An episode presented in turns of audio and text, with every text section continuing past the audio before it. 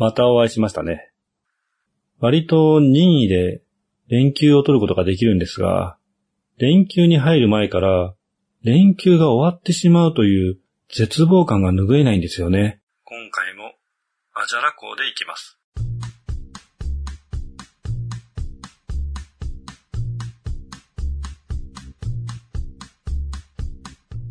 小学生の頃、夏休みの後半になるにつれ、本当にこの長い休みが終わってしまうのかという不思議な気持ちになりましたよね。学校が嫌いだったわけではないというか、そもそもちょっとだけ、ほんのちょっとだけですけど、田舎だったので、学校でも行かないと友達に会う機会が皆無だったんですよね。アポイントも家電のみという環境でしたから。家電、家の電話ってことですね。結構億劫になってしまいます。友達がいなかったということもありますが。家にいてもクーラーもない家でしたし、ただ暑いだけの夏を乗り切る苦行を強いられると、1ヶ月ぐらいで学校にも行きたくなるんですよね。まあ学校にもクーラーはなかったですけど。こんな真冬の真っ只中に夏休みを解雇するのも変なんですが、連休というと、やっぱり夏休みなんですよね。冬休みも2週間くらいはありましたけど、やっぱり夏休みの思い出の方が多い気がします。まあ単純に長いですからね。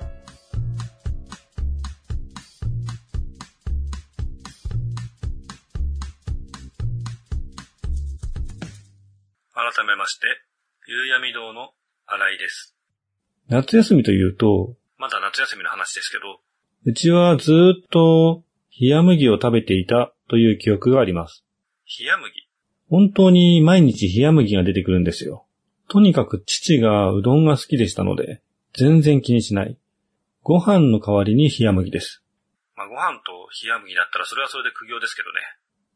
そうめんじゃないんですよ。冷麦はそうめんとうどんの真ん中の太さの麺ですが、そうめんだと食った気がしないというのが理由でしたね。まあ、父の采配ですね。母方の実家が製粉とかをやっていたので、大量に冷麦を仕入れて夏を乗り切ります。冷や汁とかで食べたりしましたが、これって郷土料理なんですよね。他ではあまり食べられていないみたいなんですね。知りませんでした。冷や汁うどんで検索すると、埼玉県の川越大宮加須あたりの郷土料理ってなってましたね。加須って、外の人が読むとき、どうしてもカスって読んじゃうんですよね。埼玉あるあるですね。冷や汁って、まあ、昔は冷やし汁って言ってましたけど、冷や汁って美味しいですけど、子供の頃は好きじゃなかったんですよ。味が複雑すぎたんでしょうね。子供の頃はバカ舌でしたから。まあ今もバカ舌ですけどね。わかりやすい既製商品の麺つゆが好きでした。みんなが冷や汁で食べている時に、一人麺つゆで食べてましたね。もう自分用の麺つゆみたいなのが買ってありましたからね。なんかこんな話をしてたら冷や汁うどん食べたくなってきたんですけど、郷土料理って一般のお店には結構並ばないので、自分で作らないと食べられないんですよね。料理は本当にしないので、作れないですね。奥さんに作ってと言えないんですよね。別に鬼嫁ではないですよ。なんか、ただでさえ作ってもらっているのに、自分が食べたいものを要求するってのが申し訳なくて、まあ、何でも食べられればいいってのもありますけど、それほどこれが食べたいって情熱がないので、その程度で要求するのが申し訳ないんですよね。大抵のものは食べようと思えば買えますからね。大人なんで。でも、郷土料理となると、そういうお店に行くか、作るしかないんですよね。作ってみるかな。一応言いますけど、全く作れないってことはないんですよ。料理って台所を使うじゃないですか。それが良くないというか、共有できないというか、自分が使うスペースって、どうしても自分のルールが必要なんですよね。こだわらないができないんですよ。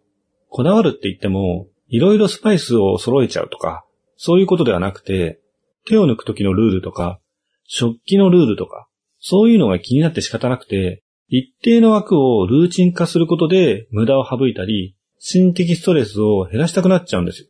つまり、テリトリーですね。領域展開です。自分のテリトリー化をしないとやっていけないんですよね。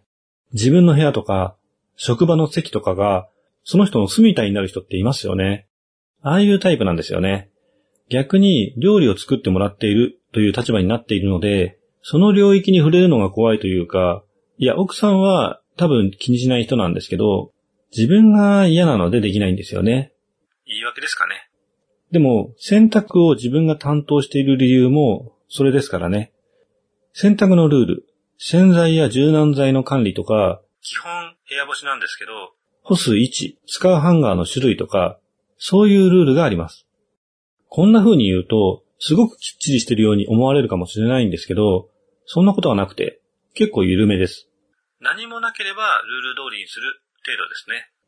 何も考えないは、何もルールがないところではできないってことですかね。ルールにのっとって動いているとき、つまり、レールに乗ってる時が、一番何も考えないで済むんですよね。何の話ですかね？最近ちょっとイラストを描いています。イラストといっても、ツイッターに上げて、いいねもらえねえかな、くらいのもので、作品というレベルのものではありません。一応、夕闇堂コンテンツの一部ではありますが、画像自体は小さなものなので、雑誌とかのコーナーでいう、挿絵的なものですね。ツイッターは、結構前から触ってはいたんですけど、有名人とかのツイートを見たり、噂とか、ネタとかのツイートを見るくらいでした。あと猫とかね。最近気がついたんですよね。ハッシュタグをつけることで、知らん人とも繋がれるんだってこと。いや、何を今更ですけど、仕組みとかは知っていても、なかなか実感が湧かないというか、ああ、知らん人がいいねくれるんだなって、本当に最近知ったんですよね。イラストは、アジャナコ夕闇堂のアートワーク用に作成した女の子から、立て続けにいくつか女の子を描いています。連休でしたし。女の子を描くについて言うと、どっちかっていうと昔は得意な方でしたけど、年を重ねるごとに、だからどうしたって気持ちが強くなっていったんですよね。大人になるっていうのはそういうことです。まあ、しばらく描かない期間が、まあしばらくっていうか、10年クラスで絵を描かない時期を経て、今に至るんですけど、たまにちょろっと描くとかしてたんで、こういう挿絵的なものならいいかなって思って、また描き始めました。だんだんディテールを上げていくスタイルなので、もしよろしかったらツイッターを確認してみてくださいね。だいたい、ハッシュタグ夕闇劇場に上げています。で、今回、このイラストなんですけど、かなり独特な手法で描いています。いや、独特かは知りません。そんなことを説明されても困るかもしれませんが、実は誰でもそれっぽく描ける技を使っているんですよね。技というか、チートですね。その方法をご紹介しますね。余計なお世話ですけど。女の子以外に使えるかはわかりませんけど、人間の顔なら使えますので、男の子にも使えますね。まあ、わかりませんけど。まず用意するのは、液タブですね。はい、出ました。液タブ。液晶ペンタブレット。通称液タブ。こんなものを買う時点で、そこそこ書く人ですよね。いや、そこそこも書いていなくて買っていますけど。液タブの安定した動作環境を作れる PC も必要ですね。まあ、iPad と Apple Pencil でも大丈夫です。そんな高度な機能は使わないですから。というか、Apple Pencil はかなり有能なのでおすすめですね。こういうお絵描き程度なら楽しくできますね。まあ、というか、ペンタブで十分ですけどね。若干手元と画面が離れてるっていうのが苦手な人もいますので、iPad がある人は、ちょっと頑張って Apple Pencil を買った方がいいかなと思います。マウスで書けるっていう人は、多分もともと器用なのか、いい悪いの判別ができない人なので、どちらでもいいですね。スマホに指でお絵描きしてる人っていうのもいるんで、まあ、何でもいいってことですね。それでは、ゼロから描くのはとてもとても大変なので、モチーフを探しましょう。可愛い女の子が描きたい場合は、可愛いと思う女の子の写真がいいですね。イラスト画像とかでもいいんですけど、かなりその影響を受けることになるので気をつけてくださいね。まあ、好きなものを用意してください。基本的にはデータで用意します。商業仕様でないことが前提ですが、インターネットとかで画像検索してもいいと思います。今回、背景とかは飛ばしますね。説明してらんないんで。まあ背景は写真でも何でもいいんですけど。描きたい顔、髪型、あとはポーズの画像を探します。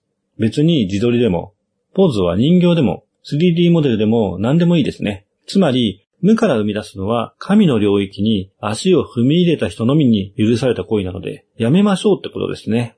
そしてデジタル素材を取り込んで、はい、ここで無理な方は諦めてください。とりあえずソフトの使い方は自分で学んでくださいね。全部は必要ないんで、必要に応じて必要な分だけ学ぶで十分だと思いますので。そしたら、とりあえず、うまく組み合わせて書きたい絵の完成形を作ります。コラージュですね。別にコラージュしなくてもいいですけど、まんま書き写す感じでは自分で作った感が薄まるので、ここくらいは作りましょう。あと、それほど精密じゃなくても大丈夫です。それが作品なわけではないので。出来上がったら、それを模写します。簡単ですね。部分的にはトレースしてもいいと思います。それができるようにデジタルで取り込んでもらったというのがあります。ただ、トレースするときに気をつけなくてはいけないのは、写真をそのままトレースしてもダメってところですね。可愛いと思って選んだその女の子が、とてもわがまがしいものになってしまいがちです。あと、意外とバランス悪い顔だな、と気づいちゃったりもします。